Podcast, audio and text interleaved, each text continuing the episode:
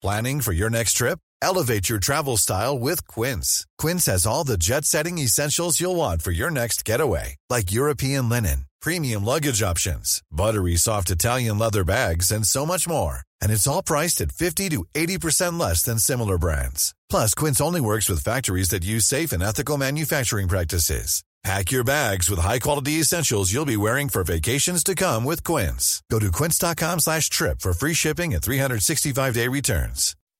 When you make decisions for your company, you look for the no-brainers. If you have a lot of mailing to do, Stamps.com is the ultimate no-brainer. Use the Stamps.com mobile app to mail everything you need to keep your business running with up to 89% off USPS and UPS. Make the same no-brainer decision as over 1 million other businesses with Stamps.com. Use code PROGRAM for a special offer. That's Stamps.com, code PROGRAM.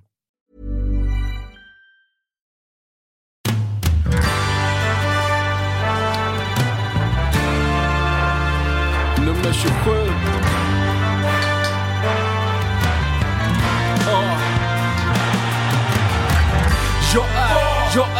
Jag är H för fan, jag är bengaler, jag är Radio Råsunda.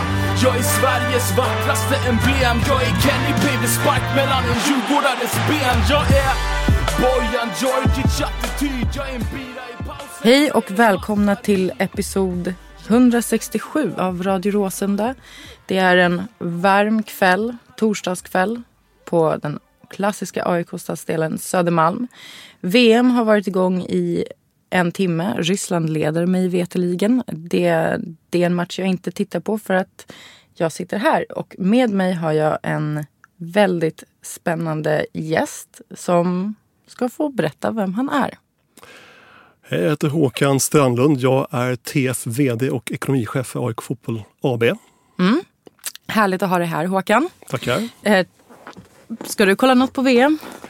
Det kommer jag göra. Jag kommer vara på plats under den första Sverige-matchen faktiskt, Sverige-Sydkorea. Och där hör man hur alla som lyssnar på det här är jätteavundsjuka. Är det för att titta på vårt senaste nyförvärv?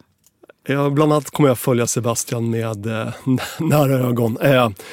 På något sätt så vaknar VM mer till liv när vi har en spelare som är med i truppen och troligtvis också en del av startelvan. Mm. Och det är ju otroligt roligt och hedrande att utav hela Jannes trupp som har åkt ner till Ryssland så finns det bara en spelare från Allsvenskan. Just det. Och det är då nyförvärvets Sebastian Larsson, för de som inte har hängt med, som presenterades i, vad var det, tisdags, måndags? Måndags var det. Exakt så. Det ryktades ju stort och brett om det redan innan, så att det brukar vara lite läckage innan allting blir klart, ja.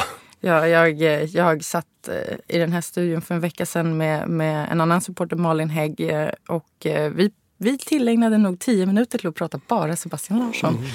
Mm. Men ja, vad roligt att du ska ner dit, eller upp dit, eller vad blir det? Österut. Det blir österut. Vilken stad spelas den matchen?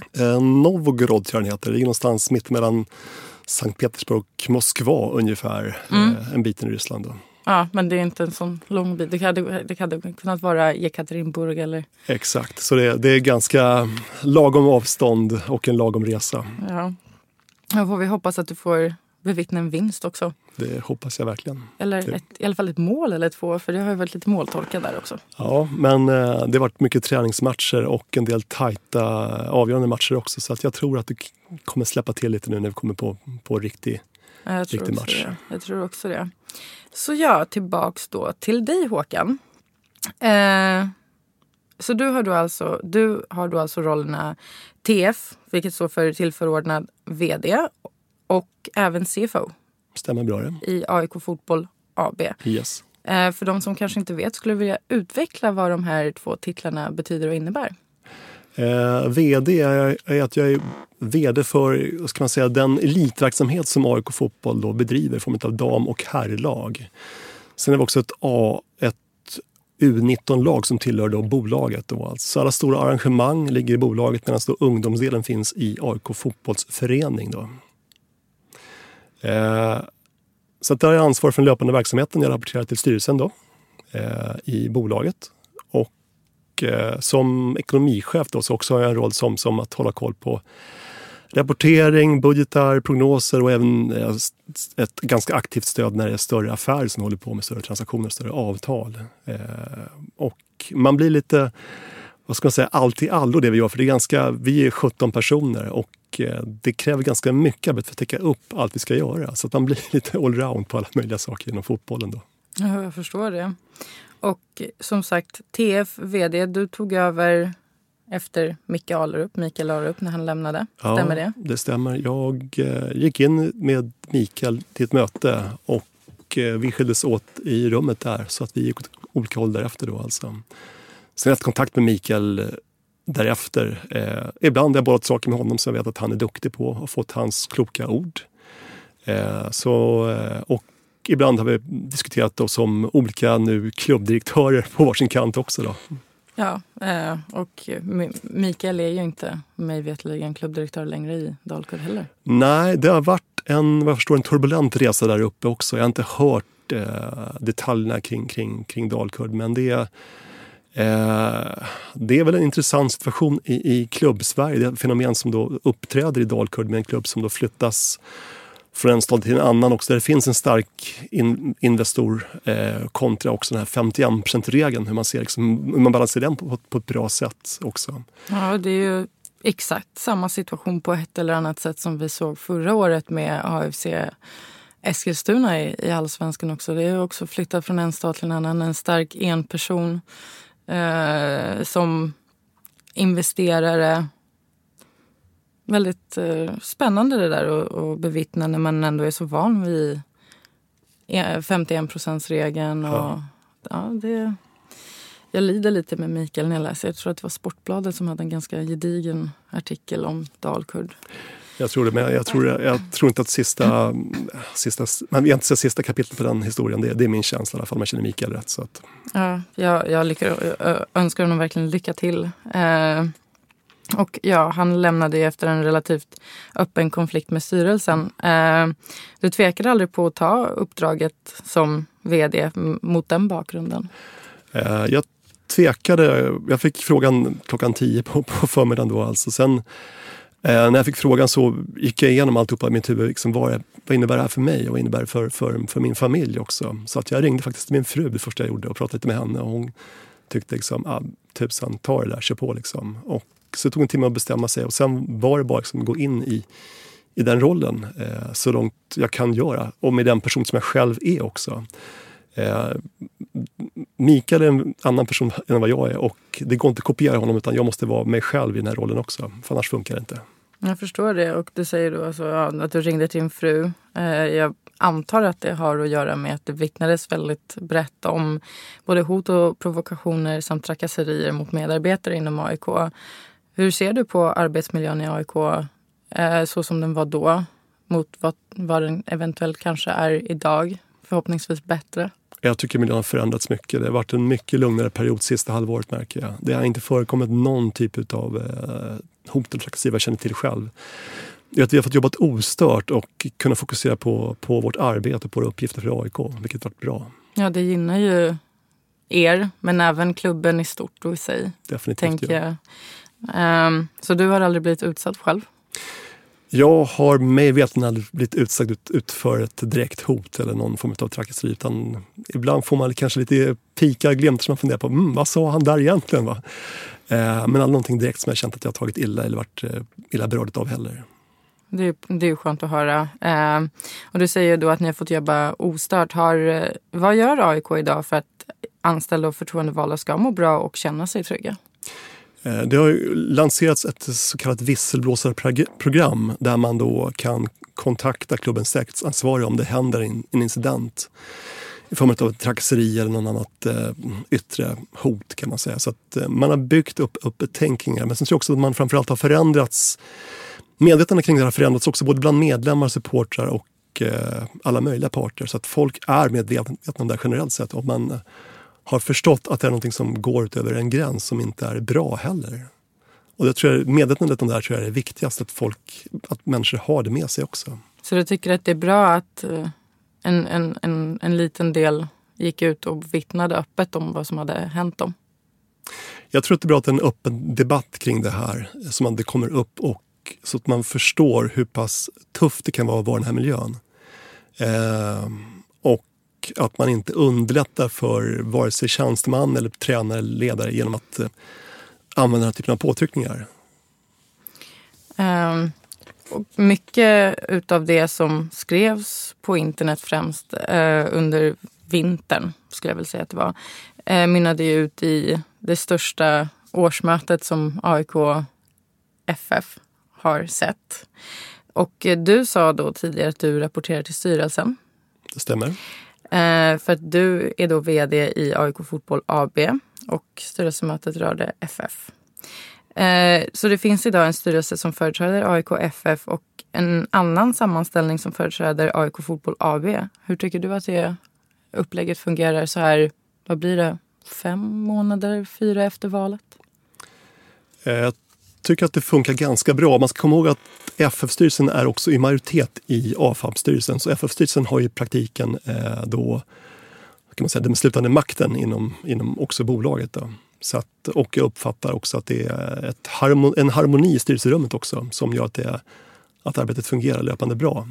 Sen finns det mycket kompetens inom FF-styrelsen som jag skulle vilja kunna komma närmare i mitt jobb som TF-vd och som ekonomichef också, för att ha ett närmare utbyte också på ett bra sätt framöver. Ja, exakt. Så att nu har du då främst, tänker jag, rollen som vd, eftersom det ändå är en väldigt viktig, kanske den viktigaste rollen. Men du har ju även främst tidigare jobbat som CFO eller ekonomiansvarig. Yeah. Och om det är någon som kanske inte riktigt förstår det, hur skiljer sig de här rollerna och går det bra att jobba som både och samtidigt? Jag tror att i längden så är det ohållbart alltså. Dels olika roller i en ledningsfunktion. VD är ju mer drivande, mer framåt, medan CFO kan man säga är kanske den som är lite mer försiktig och återhållsam och vill hålla i pengarna då alltså. Så att det finns ju en obalans mellan rollerna i sig. Sen finns det delar, man kliver mellan rollerna ibland så att det blir som ett rollspel nästan. Ska man vara CFO då är jag på ett visst sätt och ibland går jag tillbaka till min CFO-roll, det är på ett annat sätt som person. Så att, men det är väldigt fascinerande att man kan kliva fram och tillbaka mellan två olika roller. Lite som Dr. Jekyll och Mr. Hyde. Ungefär så kan man säga alltså. Va? Man blir nog mer lösningsorienterad som CEO, som vd. Och som CFO man mer den här lite mer bromsklossen kan man säga. Så nu ska vi hålla i pengarna, nu ska vi vara försiktiga med maghejerna. Det är det som man tänker där. Och hur ser framtiden ut? För att det har ju pratats lite om att införa en klubbdirektör. Det har pratat om att hitta en ordinarie vd. Finns det någonting du kan berätta där? Vad jag förstår så pågår en process efter att söka en klubbdirektör som vad jag förstår har gått ganska långt också. Sen kan jag säga att för min egen del så känns det som att liksom jag får se vad som händer kan man säga också. Alltså, jag är väldigt nöjd med situationen som jag är vid nu. Jag tycker det har varit ett roligt halvår som vi har gått igenom. Whatever happens, happens. Och det är styrelsen som får bestämma hur framtiden ser ut där. Jag är blåa linjen, jag är pendeltåg. Jag är en chip mot Barcelona från Nashimor. Jag är Viktor Lundbergs högerfot, Björn Westrums övertro. Jag är hybris. Och med det sagt så tänker jag att vi går över till fotbollsverksamheten. För dig som då är ansvarig på ett eller annat sätt för herrlaget, damlaget samt U19. Hur ser du på våren som från ett rent sportsligt perspektiv men även från ditt egna perspektiv? Jag tycker vi har haft en bra vår vad gäller sporten för herrarna. Vi kunde haft 2 poäng till. Det hade känts jättebra, men vi ligger ändå i en liten utmanarposition med väldigt bra kontakt med tävling. Så jag tycker att det här är en bra position att gå in i efter 12 omgångar och fortsätta efter sommaruppehållet då alltså. Damerna har haft det förvånansvärt tufft faktiskt. Väldigt skakigt. Ja, jag hade väntat mig mer poäng och lite att det känns inte så tungt som jag hade förväntat mig. Så att där har vi en större utmaning att få ordning på spelet faktiskt, tycker jag. Och få ordning på laget. Jag måste säga, för att jag följer ju damlaget. Jag var ju i Örebro häromveckan också med Black Ladies. Jag måste bara få säga att efter den otroligt starka försäsongen, de förlorade väl inte en enda match. Eller något sånt där, de kanske kryssar den. Och då, nu när man ser så här, det är tråkigt för att vi var så nära förra året. Snubblade på mållinjen. Och man vill ju verkligen att laget ska gå upp. Vi förtjänar att vara där bland eliten så att säga. Ja, det är helt klart. Samtidigt så får man göra lite tid och ibland så tar det några matcher innan liksom alla klossar faller på plats också då alltså. Och försäsong och seriespel är två skilda saker alltså. Det är vad man märker av. Ja, det är bara att titta på herrarna. En lite halvskakig vårsäsong.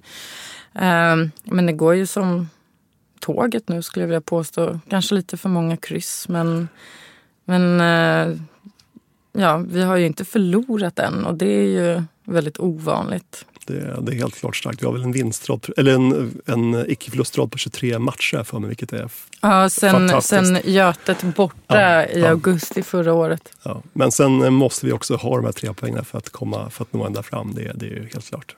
Ja, och om man nu ska prata eller fokusera på herrlaget så har vi... AIK har satsat en del pengar på truppbygget. Vi har skrivit kontrakt eller låneavtal med väldigt stora namn ändå som Nabil Bahoui, Alexander Milosevic, Tarik El Younoussi, Ado, Stefan Silva och så då Sebastian Larsson som tidigare nämnt. Stämmer det att AIK fotboll i år växlat upp på den fronten och spenderar mer pengar på att stärka herrlagets spelartrupp? Definitivt ja. Alltså, vi har väl lagt ungefär 50 miljoner kronor på truppen sen i januari 2017 när Isak gick. Så det är en stor återinvestering som har gjorts direkt i truppen.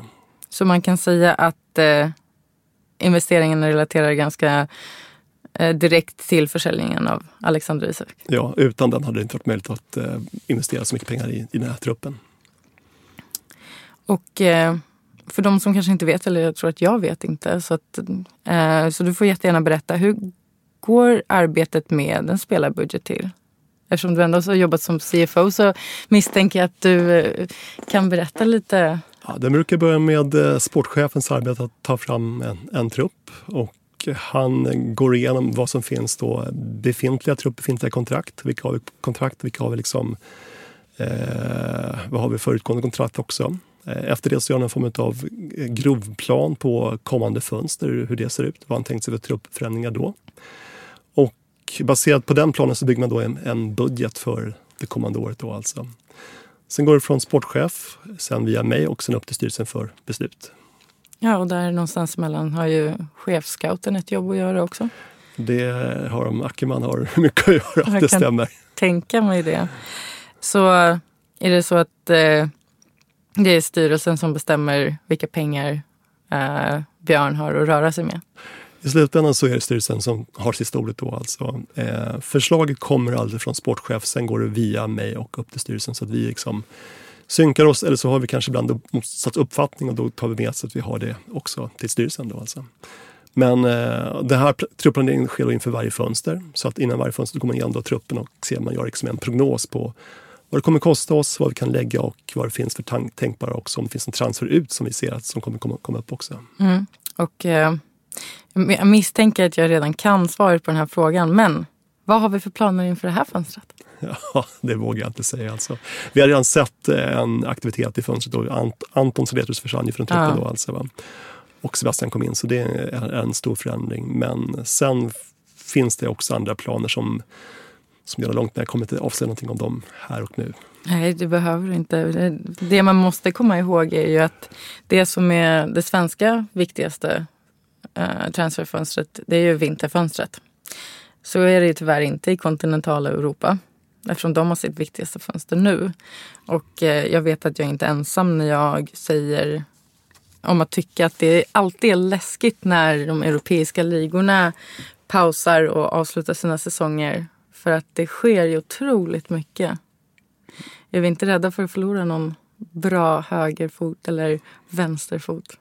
Det är vi alltid. Och det jobbigaste för oss det är att fönstren stängt olika. Jag tror vårt fönster stänger 11 augusti. Medan det stora europeiska öppet är 31 augusti. Men att det finns 3 veckor där som vi kan i teorin tappa en spelare som vi inte kan ersätta. Mm. Och får vi ett stort bud att spela en Vilgo, då är det svårt att motstå en sån transaktion också alltså. Så att det gäller att hitta en bra balans då mellan våra sportsliga mål och en eventuell försäljning också. Alltså. För det är inte så kul att behöva sälja en spelare som man vill behålla i det fönstret. Har du några exempel du tänker på? Nej, jag vet inte. Hur länge har du varit? Jag har varit här sedan 2014. 2014, så det är 4 år. Ja. Vilket år gick Ero till Real? Det var innan. Det var 2014. Så att han gick väl rätt tidigt. Han gick ju då i början på juli, om jag minns rätt. Alltså. Och Quaison gick då samma år, mitten till Palermo då alltså. Vi har inte haft någon sån transaktion än vad jag vet, men däremot har vi haft behållit spelare som vi vill ha kvar. När spelarna vill att lämna under hösten för att ha kvar den här guldfighten då alltså. Och jag tycker att konsekvensen lite vi har tappat lite sportslig effekt också. Spelaren har inte presterat lika bra efter man har behållit dem. Så det finns lite som rör sig i spelarens huvud också i en sån situation.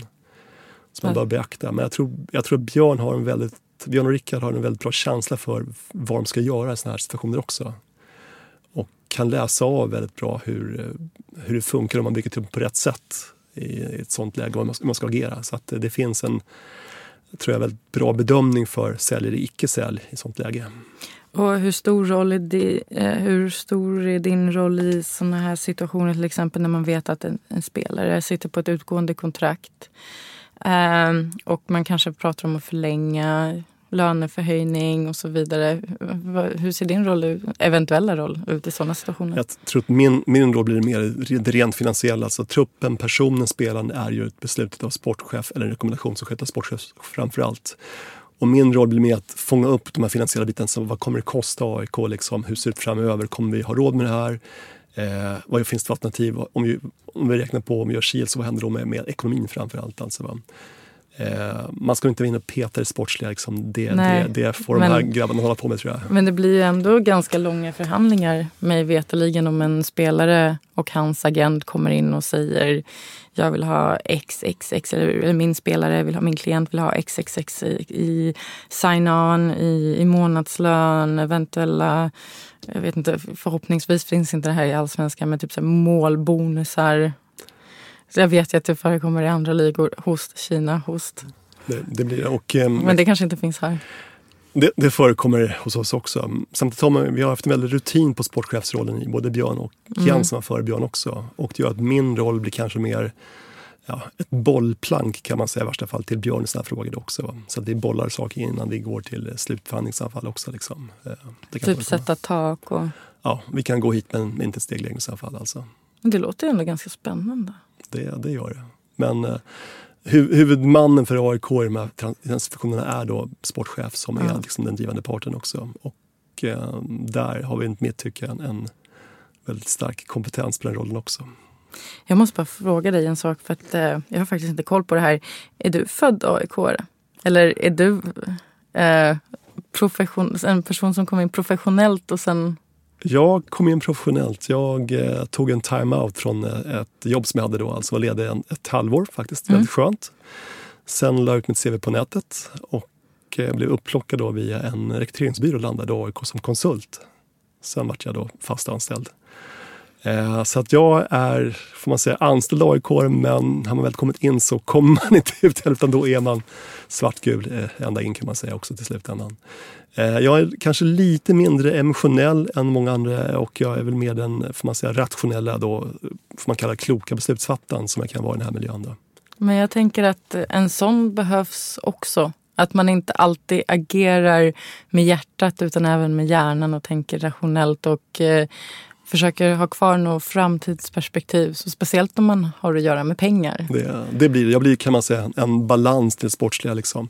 Sen är det alltså, är de här 19 minuterna i match, då blir man ju helt passionerad, och även någon timme eller kanske någon dag efter matchen så sitter det känslorna kvar också. Även hos mig. Och jobbar man på AIKs kontor i kansli då, alltså märker man liksom dagen efter en derbyvinst så går alla på moln alltså, medan en derbyförlust är något som är väldigt extremt jobbigt, och man märker på stämningen att den är väldigt tryckt också. Så att allt det där går in en själv och på ett häftigt sätt. Vad hejar du på som barn? Jag har nog varit ganska klubbneutral som barn också. Jag är uppväxt i Kungsängen, och där var AIK en ganska stark klubb. Min brorsa var AIK-are, framförallt hockey-AIK på den tiden, då var 70-talet pratar nu alltså. Så att AIK fanns allt där runt omkring och fanns med. Många av mina kompisar spelade fotboll AIK och inte Solna för lira för pojkar 10, pojkar 12 i den åldern också. Liksom. Så att det fanns med där. Alltså. Det är bra, det är bra. Det är alltid skönt att höra. För det hade varit tråkigare om du sa så här, jag är född på Södermalm, men nej. Ja, jag gick gymnasiet i Sumpan också, så att då kom man in i det här, får man kalla för AIK-land. Och AIK, det var som alltid varit närmast på något sätt också. Och jag tror att det är en klubb som nästan alla har en, som jag fick, där jag har en form av relation till också, så att det är häftigt tycker jag. Och AIK är en väldigt häftig klubb och mäktig på något sätt. För det finns en kraft i klubben som man märker det också. Det är häftigt tycker jag. Ja, det är otroligt coolt när man, även om man själv inte har möjligheten att åka till Malmö till exempel på en måndag i början av april, så ser man ju att bortastå är fullproppat med människor som har åkt från Stockholm, men även från hela landet. Vi har ju supportrar överallt. Jag vet inte hur stor koll du har på AIKs supportrar och olika supporterorganiseringar, men det finns ju Dalabrigaden till exempel. Jag vet inte om du har hört talas om dem. Jag känner igen Dalagnaggarna. Ja. Dalabrigaden är fantastisk. De åker ju på väldigt många matcher. Alla hemmamatcher, hockeymatcher också. Det är väldigt coolt. Ja, det finns något väldigt starkt hos klubben som fångar upp lite grejer. Även fast man inte bor i Solna eller Stockholm så fastnar hos folk också. Det tycker jag är häftigt. Jag tror inte det finns få klubbar som har så, vad ska man säga, stor geografisk spridning som AIK. Jag menar Malmö eller ska man ta Älvsborg, är väldigt lokala klubbar, medan vi når ut till hela landet, vilket jag tycker är häftigt. Ja, det håller jag med om. Och med det sagt, ska vi lyckas finna Allsvenskan i år? Jag tror att det finns en stor chans, men samtidigt så ska man nog alltid vara lite försiktig när man säger att det är liksom just nu. Jag tror man ska ta den här lite position som har nu, att vi är en utmanare som jagar och vill jaga kapp. Istället för att ta på oss någon form av favoritskap i den här serien. Det tror jag är dumt att gå in med en höst och ha det tänkt att nu ska vi jaga först, framförallt att ta 3 poäng i varje match. Det är målsättningen. Jag tänker så här, jag reflekterar lite över det nu när Allsvenskan har varit pausad i, 3 veckor. Att det är ganska skönt att vi inte går in i hösten nu, den 7 juli, med att vara serieledare. För då kommer alla vilja jaga oss och alla vet att AIK väcker känslor, alla ser rött, alla vill tagga på, taggarna utåt. Och det känns ganska skönt att vi ligger där tryckt på 2:an. Ja, jag håller med om det. Jag tror att det är en bra position i serien att gå in med också. Sen, som sagt, det kommer ju ett fönster som redan nu rör sig, men det känns som att vi har väldigt bra koll på vår trupp och vi har grepp på fönstret också, kan man säga också. Sen måste man ju även komma ihåg att vi har någonting som inte Hammarby har, och det är ett EL-kval att spela. Så vi kommer ju spela mer matcher, mer intensivt spel. Så att de har ju det är ju positivt för dem egentligen på ett sätt, tänker jag.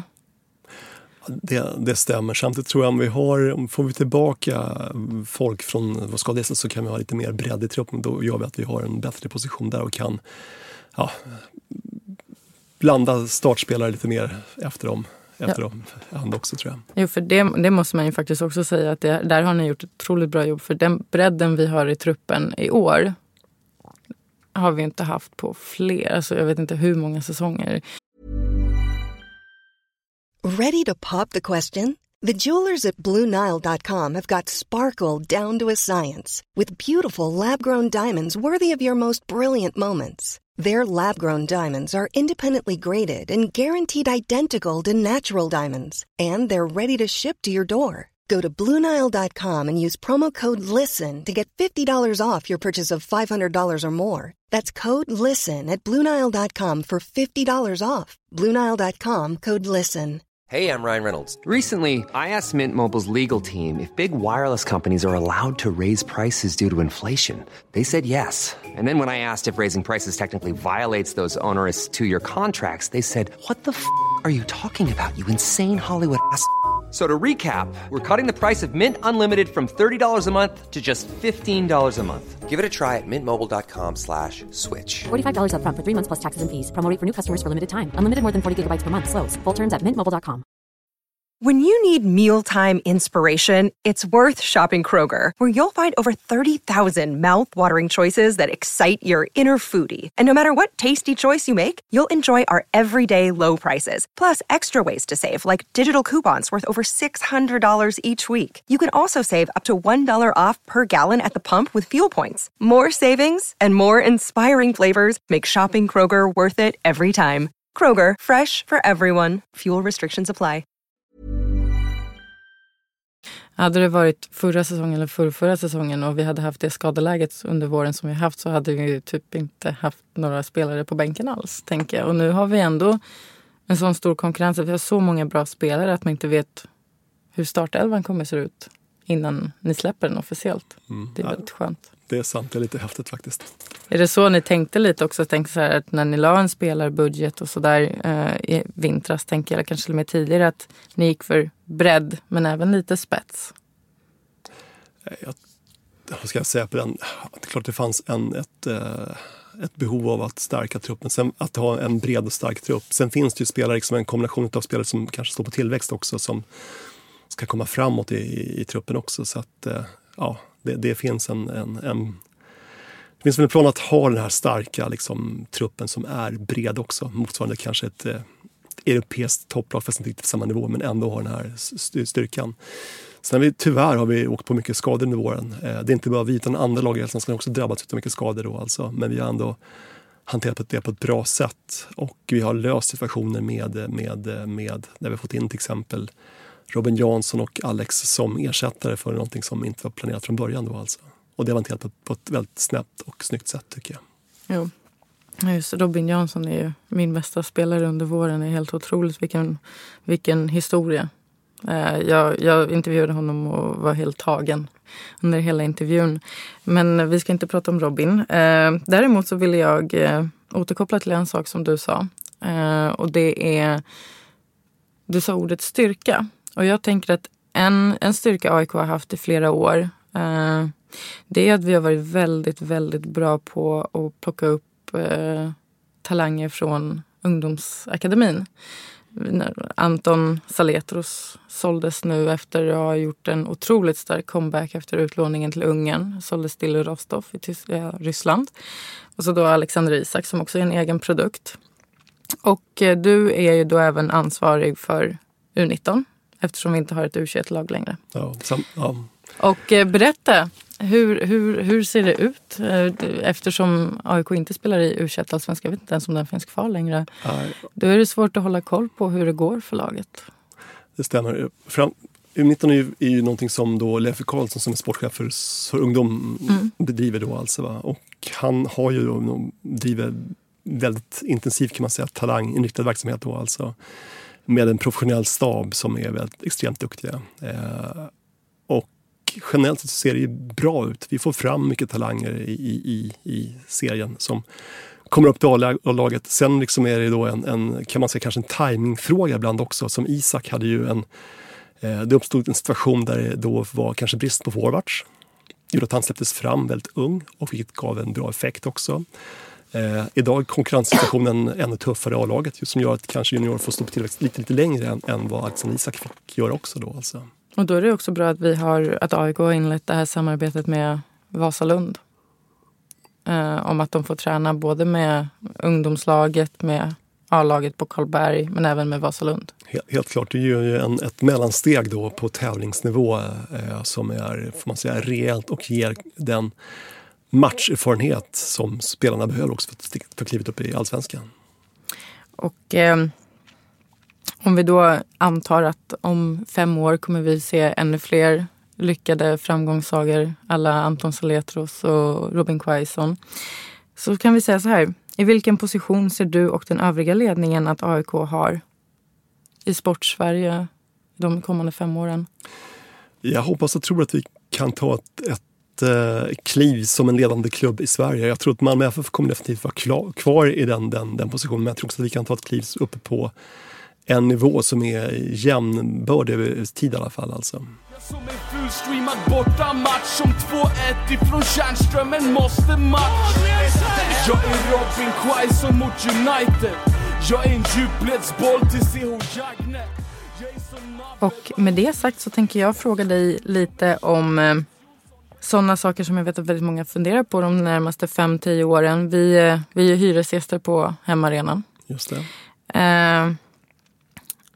Till mångas förtret. Det har ju pratats vitt och brett i flera år nu om att vi ska bygga eget. Så har vi pratat om träningsanläggningar. Jag vet inte riktigt hur, du är CFO så på ett eller annat sätt måste du vara insatt och du är verkställande direktör också. Hur ser ni på den saken idag på kansliet, i styrelsen?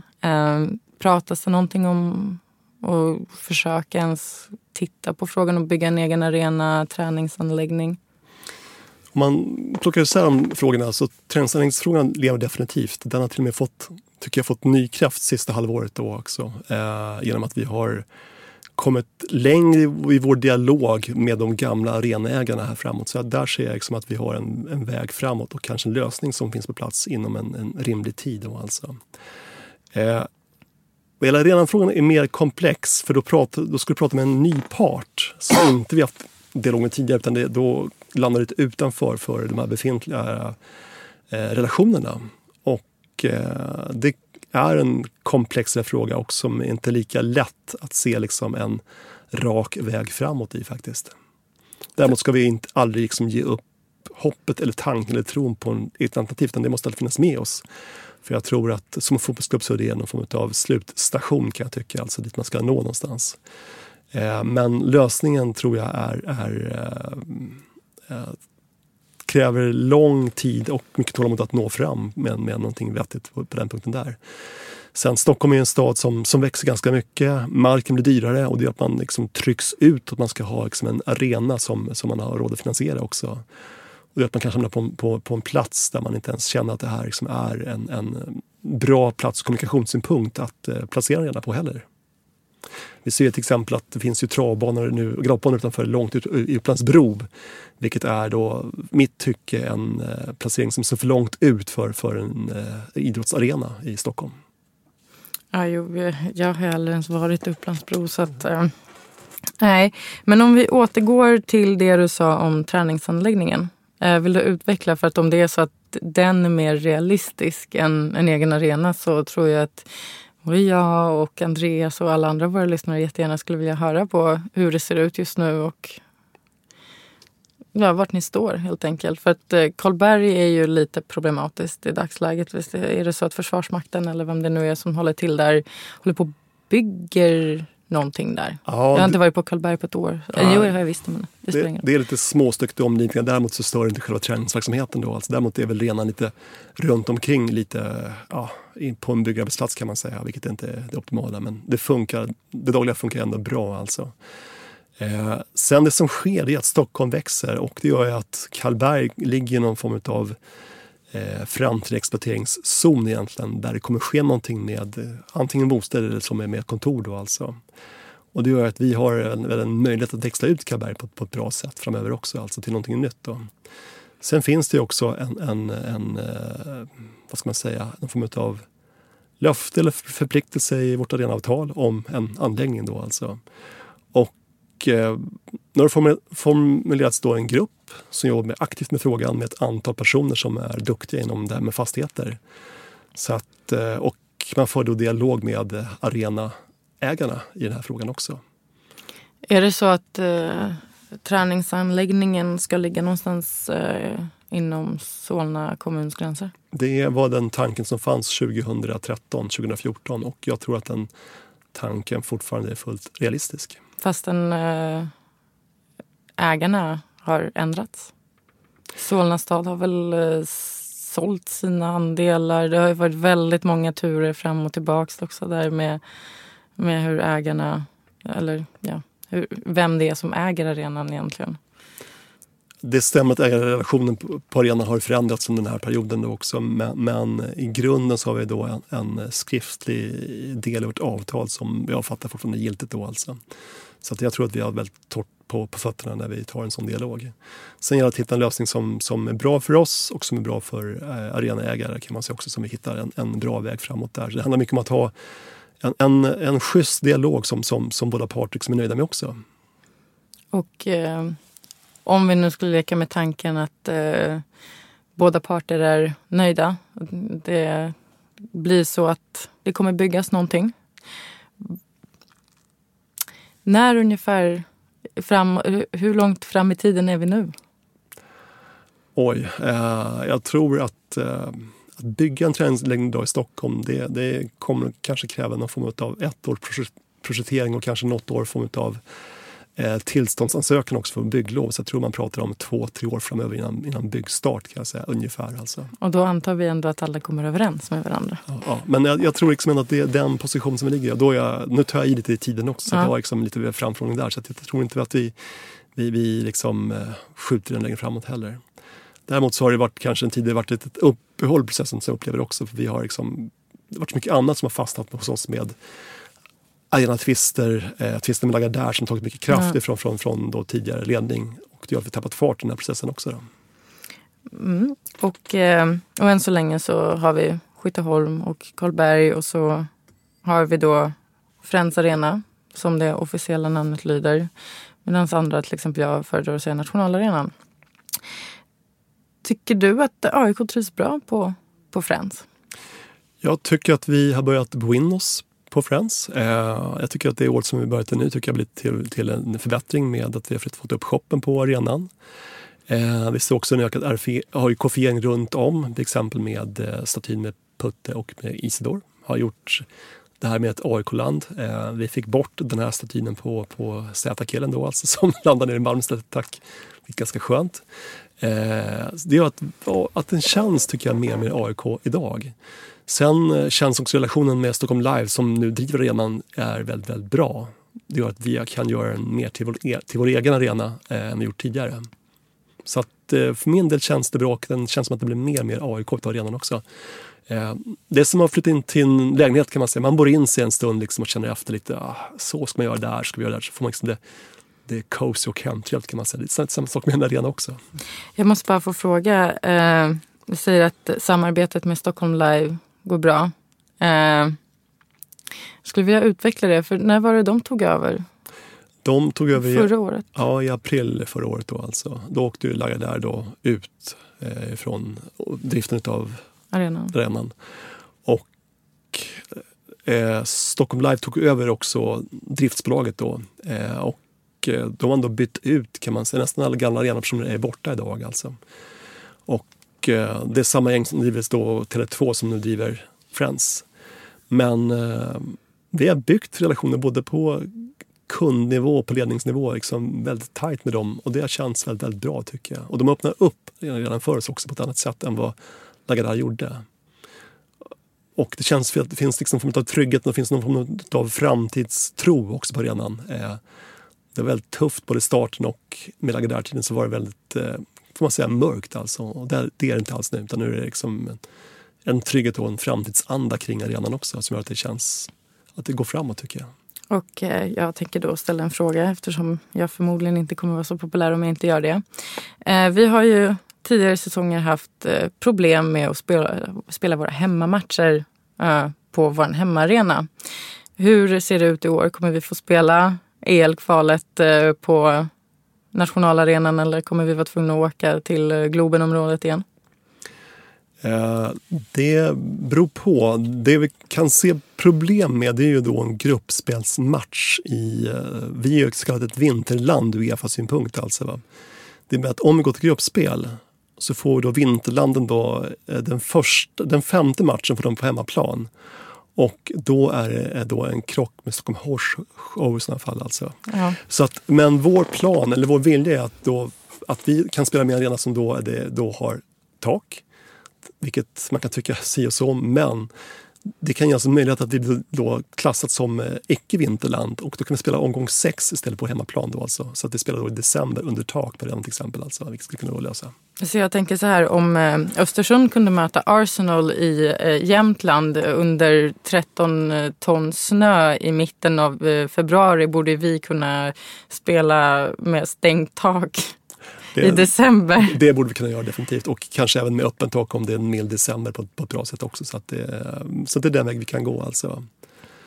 Men ambitionen och målsättningen är ju alltid att hitta. Sen är det lite med lottningar också hur det ser ut. Jag tror att vi bör kunna få samtliga matcher på Friends i år, ja. Och det känns som en angelägen fråga för oss att ha dem där också. Det är något som vi jobbar med ganska mycket i dialogen med både fotbollsförbundet och UEFA. Vi vill verkligen att det ska vara vår hemmaarena för den här formen också. Jag tänker att UEFA är inte det största problemet, utan det är diverse Melodifestivalen och hästar och monster trucks och Rolling Stones. Så det är inte en dålig grej, men hästarna och Melodifestivalen och trucksen, det förstör ju även vårt gräs. Ljudet är inte alltid det bästa eftersom det är en multiarena. Det är ju ganska tråkigt när man vet att gräset får inte ligga där det ligger, och det krävs ju väldigt mycket jobb och tid och kraft för att få gräset så bra som möjligt, eftersom vi ändå spelar med naturgräs, och jag vet att väldigt många föredrar att vi gör det istället för att byta till balkongmatta. Det stämmer. Arena har ju ett stort jobb med att hålla den här gräsmattan vid liv alltså, och man byter ganska ofta, men man gör det på ett seriöst sätt och vill verkligen skapa bra förutsättningar för fotboll på arenan, vilket gör att vi ändå har en ganska bra situation där också. Så att jag tycker att de gör det på ett seriöst sätt och på för oss ett helt okej sätt också. Alternativet har varit Tele2, det har varit plastgräs då, så då är det här mycket, mycket bättre tycker jag än Tele2 som match hemmarena. Jo, det är sant.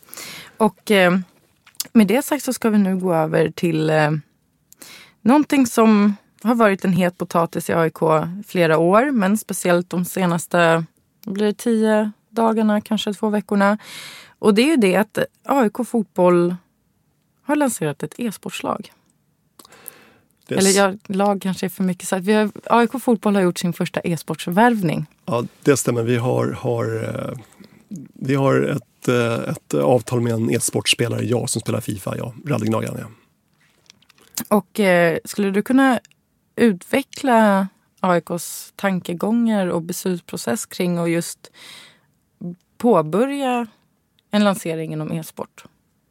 Jag tror tankegången är att det här är någonting nytt som kommer, och det finns ett stort intresse för e-sporten och FIFA-spel bland ungdomar idag. Och var det här kommer landa någonstans, det går lite mot att det kopplas upp med den ordinarie fotbollsverksamheten både runt på FIFA-nivå och på andra klubbar runt om i Sverige. Så vi ser det som att vi vill nog hellre nu vara en del av den här utvecklingen i början i alla fall. För att se vart vägen någonstans, få kontroll på den, att släppa det helt fritt kan man säga utanför oss då alltså. Sen finns det också en stark koppling mellan det här. Man ser att de som är intresserade av FIFA-spel också har ett fotbollsintresse bredvid också. Så vi ser att det finns en koppling mellan den ordinarie sporten och den här FIFA-satsningen kan man säga. Och det är ju också så att det är inte bara FIFA utan e-sport i sig har blivit väldigt stort, och väldigt många, däribland jag, anser att det finns en väldigt stor potential. Och det här är den första värvning, sista värvning. Tänker ni göra fler? Som det ser ut nu så kommer det komma en e-sports allsvenska under vintern 2019. Där, i FIFA då alltså? I FIFA, ja. Och där då vi och andra klubbar som är kopplade till SEF, det vill säga allsvenska klubbar och superettan-klubbar, är med och spelar mot varandra då alltså. Och i sådana fall behöver vi då komplettera med ytterligare kanske en spelare till i sådana fall liksom. Det är inga jättepengar det rör sig om, det är någonting som är helt finansierat via sponsorer då, så att vi har liksom ingen kostnad eller risk där, utan det är någonting som ligger bredvid den vanliga verksamheten också. Så att det påverkar inte så mycket, utan det är viktigaste att vi kan se kopplingen mellan då publik och intresse, och som ett kringarrangemang kan man säga nästan för fördel också. Vi tror att det är någonting som ligger nära, och vi tror att det här kanske kan vara ett Så att skapa en väg in till den ordinarie fotbollen också när idag ungdomar sitter mer framför datorn. Och att vi kan få dem från datorn då i hemmet ut till oss och sen kanske in på vår matcharena och dessutom också. Ja, för att innan vi påbörjade den här intervjun så pratade du och jag lite om e-sport. Jag kommer förmodligen bli halshuggen för det jag säger nu, men jag tror ju väldigt mycket på e-sport och fastän jag inte spelar någonting själv, och jag tror ju då att ser unga tonåringar, barn, en favoritspelare i något favoritteam som spelar inte nödvändigtvis bara FIFA utan andra e-sportspel också, ser att de sitter där i en AIK-tröja, så tror jag att det är ett naturligt sätt att fånga upp en helt annan typ av supportrar som kanske inte hittar till Friends Arena av den anledningen att de kanske inte tycker det är kul eller förstår sig på det där. Så att jag tycker då personligen att det är en väldigt bra idé. Men det finns ju sådana som inte håller med mig. Och kan du förstå de lite kritiska rösterna som menar på att AIK inte har någonting med e-sport att göra? Jag har full förståelse för den biten. För att e-sport är ju en ganska ny företeelse. Kopplingen till den riktiga sporten är ju inte helt solklar heller. Däremot tror jag att man ska ändå välja att vara en del av den här utvecklingen istället för att släppa den helt och hållet. För då ser man inte vad den tar vägen någonstans heller, utan det är bättre att man har en hand på, kan man säga, det som sker nu också, för att få liksom hitta synergier mellan det vi gör och e-sporten också. Men jag förstår också att det är folk som inte tycker att det här är riktig sport, för det är en annan typ av verksamhet. Så jag ser det som ett kringarrangemang, men som är ändå ganska seriöst i sin satsning också. Det finns ju även sådana som menar att det här beslutet kom lite över medlemmarnas huvuden. Vissa säger då att den här typen av beslut kanske borde tas av medlemmarna. Ja, vad tycker du om det? Det tycker jag att man har rätt i också, definitivt. Alltså, va? Nu sker det på en sån nivå, det är så pass liten omfattning. Så att jag tycker att man ska se det som någon form av testverksamhet. Och därefter ska man då ta ett beslut baserat på vad den testen utvisar då alltså. Så att man får se det som en form av referenscase, kan man säga. Och sen kan man då bestämma om det här ska vara någonting del av AIK-fotboll eller inte i sådana fall. Så det finns en möjlighet att vi kanske vid nästa årsmöte kommer att rösta om att e-sport ska bli en officiell del av AIK. Det tycker jag definitivt är en årsmötesfråga då alltså. Och baserat på det som framkommer under vintern, hur det går, som man liksom någon form av referenscase också, där man vet hur det här funkar i vår miljö. Då har man nog bättre beslutsunderlag att ta ställning till också vid ett årsmöte.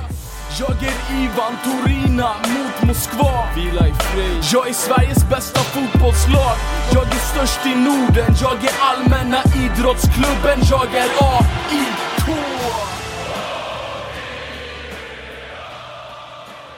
Välkomna tillbaka till Radio Råsunda.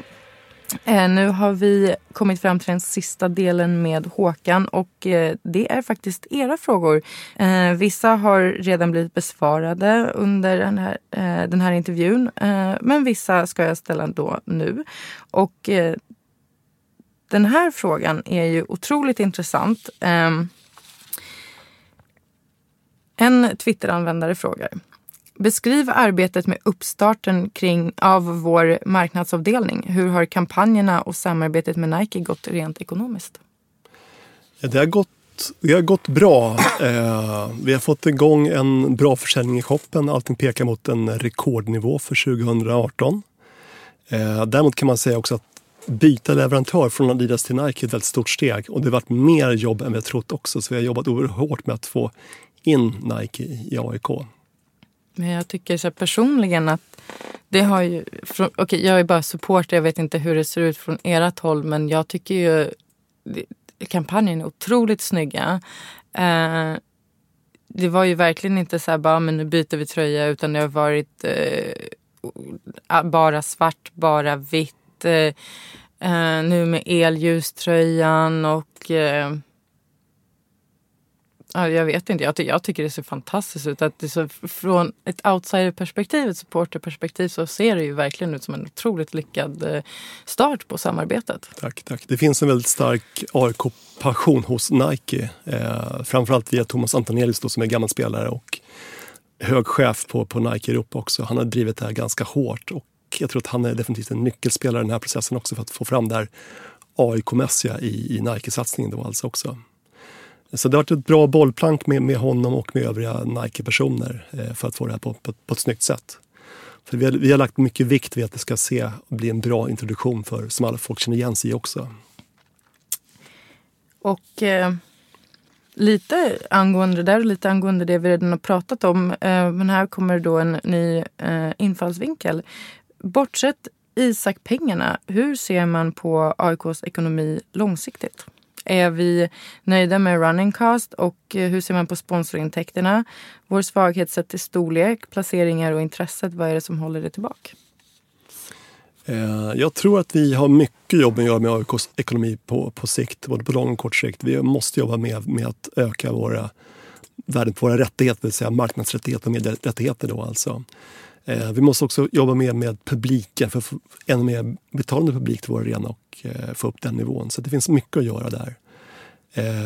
Sen finns det förstås kostnadsbilden som är då där mycket nu går till sporten, mer än förut kan man säga. Så att vi har hållit igen. Vi har haft kontroll på kostnaden ganska hårt sista året under min period kan jag säga också. De pengar vi har lagt har liksom varit reella satsningar som vi tycker har haft effekt också. Och jag har faktiskt en följdfråga på inte bara den här senaste frågan utan den där innan, dessförinnan angående Nike. Jag tillhör ju den lilla skaran som sitter och läser alla kvartsrapporter och årsrapporter och så vidare. Och jag kom ju så att tänka på hur gick det med Adidas, med tvisten? Det gick bra. Jag ringde Adidas faktiskt en dag bara och både för att komma över och prata med dem lite om läget som var, liksom, vi har en twist, hur ser ni på det? Ska vi liksom, ja, ta en fika och se om vi kan göra någonting, komma framåt i det här? Ja, tyckte om det var lätt som bra. Så jag åkte över och berättade lite hur de kände och jag berättade liksom vad som vi hade haft för process också. Så att vi gjorde en kort handskakning därefter och skildes åt som vänner kan man säga då alltså. Så förlikning?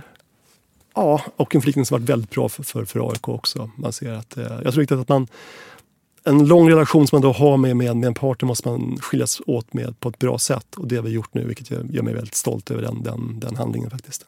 Ja, jag tycker det låter väldigt bra för att jag har inte för mig. Jag tror inte jag har läst några uppdateringar kring det där, men det är kul att höra, speciellt eftersom vi spelade ju med Adidas väldigt länge. Jag har inga minnen av Puma alls. Nej. Så att, och jag tror inte jag är ensam om det heller. Så att, det är väldigt kul att höra. Och min kära kollega Björn Enjebo undrar, skulle du kunna tänka dig att bli vd på riktigt? Hur mycket pengar har vi kvar egentligen? Tänker vi långsiktigt eller bara på guldet i år? Så säger vi hej till Björn, jättebra frågor. Hej Björn, bra frågor. Flera bra frågor. Jag tror att en ledande roll på AIK, en förvaltningsroll, en situation som har funnits nu har passat mig ganska bra. Ska vi ta det här ett kliv till, vilket vi ska göra, då kanske man ska in en profil som en ledande ledare i AIK tror jag. Jag är mer en ekonom, lite mer återhållsam. Jag tror att det krävs en person som har en gedigen bakgrund i att få en klubb att bli starkare och växa som kommer in i en sån roll. Då. Alltså jag tror att där tror jag att jag kanske har en annan roll i en sån funktion också, naturligt sett. Sen vad var det mer frågor som Björn ställde? Hur mycket pengar har vi kvar och om vi tänker långsiktigt eller bara på att ta guld i år? Jag tror att vi har en väldigt hårt sportslig satsning i år, helt klart. Det gör vi, som kostar pengar. Det ska man ha respekt för också. Det långsiktiga här är ju då att försöka nå ett Europaspel eller också kunna göra med en bra trupp så gör man också bättre förutsättningar för att göra bra transfers också. Och jag tror att i fotboll idag så är det då att man ska kunna nå då det här steget då med transfers och med Europapengar som gör att klubben då håller igång. Satsar man inte fotboll så vinner man inte heller och det funkar med ekonomin också. Att du måste ju satsa för att få det att rulla runt helt enkelt. Ja och... Det tål ju att tänkas på också att nu är ju Sebastian Larsson en profilvärvning. Men han har ju kritat på mig veteligen till 2020. Det stämmer och det finns också tränarposition på ett år till. Så ja, exakt. Så det är ju inte en värvning på en halv säsong eller bara säsong. Det är ju det är också en framtidsvärvning. Tar vi inte guldet i år, hoppas jag att vi gör, men om man nu skulle prata i sådana termer så kan man ju alltid satsa på guldet nästa år, och vi kommer ju ha spelare kvar. Nu kommer inte jag ihåg alla som har utgående kontrakt i år, men vi har ju värvat väldigt många nya spelare som då förmodligen eller förhoppningsvis får vara kvar nästa år också. Så det är också en form av framtidstänk. Och nu sitter jag och svarar på dina frågor. Det var ju inte riktigt meningen. Ja, men tittar man på startdelen då, så vad jag kan minnas nu så har liksom de har kontrakt åtminstone ett år till då alltså. Sen finns det många bänkspelare då som har kanske kortare kontrakt som går ut. Till exempel Hauker och jag tror att det också är till exempel Avdic som har kortare kontrakt som går ut i höst också då. Så att vad gäller de spelare som vi förra startade med så sitter alla på minst två år i alla fall. Jag kan komma på rak arm. Ja, och det är också en framtidsinvestering. Definitivt, ja. Och med det sagt, tack så hemskt mycket Håkan att du ville komma. Tack själv. Innan vi avslutar så skulle jag vilja påminna er lyssnare om att det i dagarna är lottning till EL-kvalet. Jag ska bara hitta, om inte du kommer ihåg datum, vilket dag, är det 19? Den 20 klockan 2 om jag minns rätt, det är lottningen då alltså till varje match. Då ska vi se här, klockan 1 den 20. Så alltså om mindre än en vecka, och då får vi reda på om vi spelar hemma den, vad blir det, 12 eller 12. Den 19 juli, kvalomgång 1. Så nästa gång vi hörs, kära lyssnare, så kanske vi kommer veta hur och var och när vi kommer spela. Tack för att ni lyssnar på Radio Råsunda. Jag heter Nathalie Bergström och Radio Råsunda görs även utav Jimmy, Andreas, August, Joakim, Rasmus och Petter. Tack så mycket.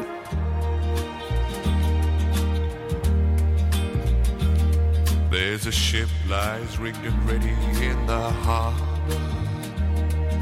Tomorrow for old England she sails, far away from your land of endless sunshine, to my land full of rainy skies and gales. And I shall be aboard that ship tomorrow, though my heart is full of tears at this farewell. For you are beautiful, and I have loved you dearly, more dearly than the spoken word can tell. For you are beautiful, and I have loved you dearly, more dearly than the spoken word can tell.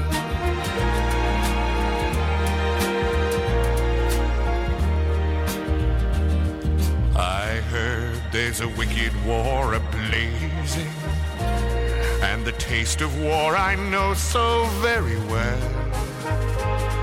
Even now I see the foreign flag a-raising, their guns on fire as we sail into hell. I have no fear of death, it brings no sorrow, but how bitter will be this last farewell.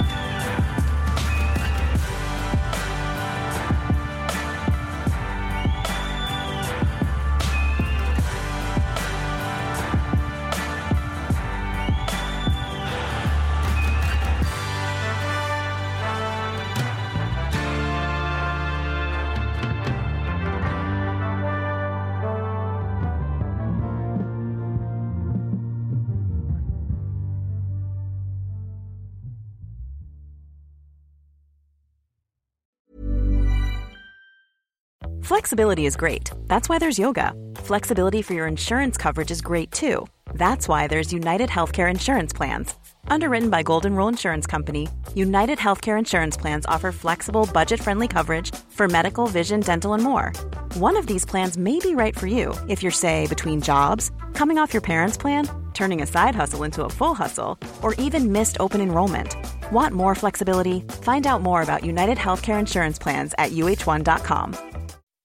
When you make decisions for your company, you look for the no-brainers. If you have a lot of mailing to do, Stamps.com is the ultimate no-brainer. Use the Stamps.com mobile app to mail everything you need to keep your business running with up to 89% off USPS and UPS. Make the same no-brainer decision as over 1 million other businesses with Stamps.com. Use code PROGRAM for a special offer. That's Stamps.com, code PROGRAM.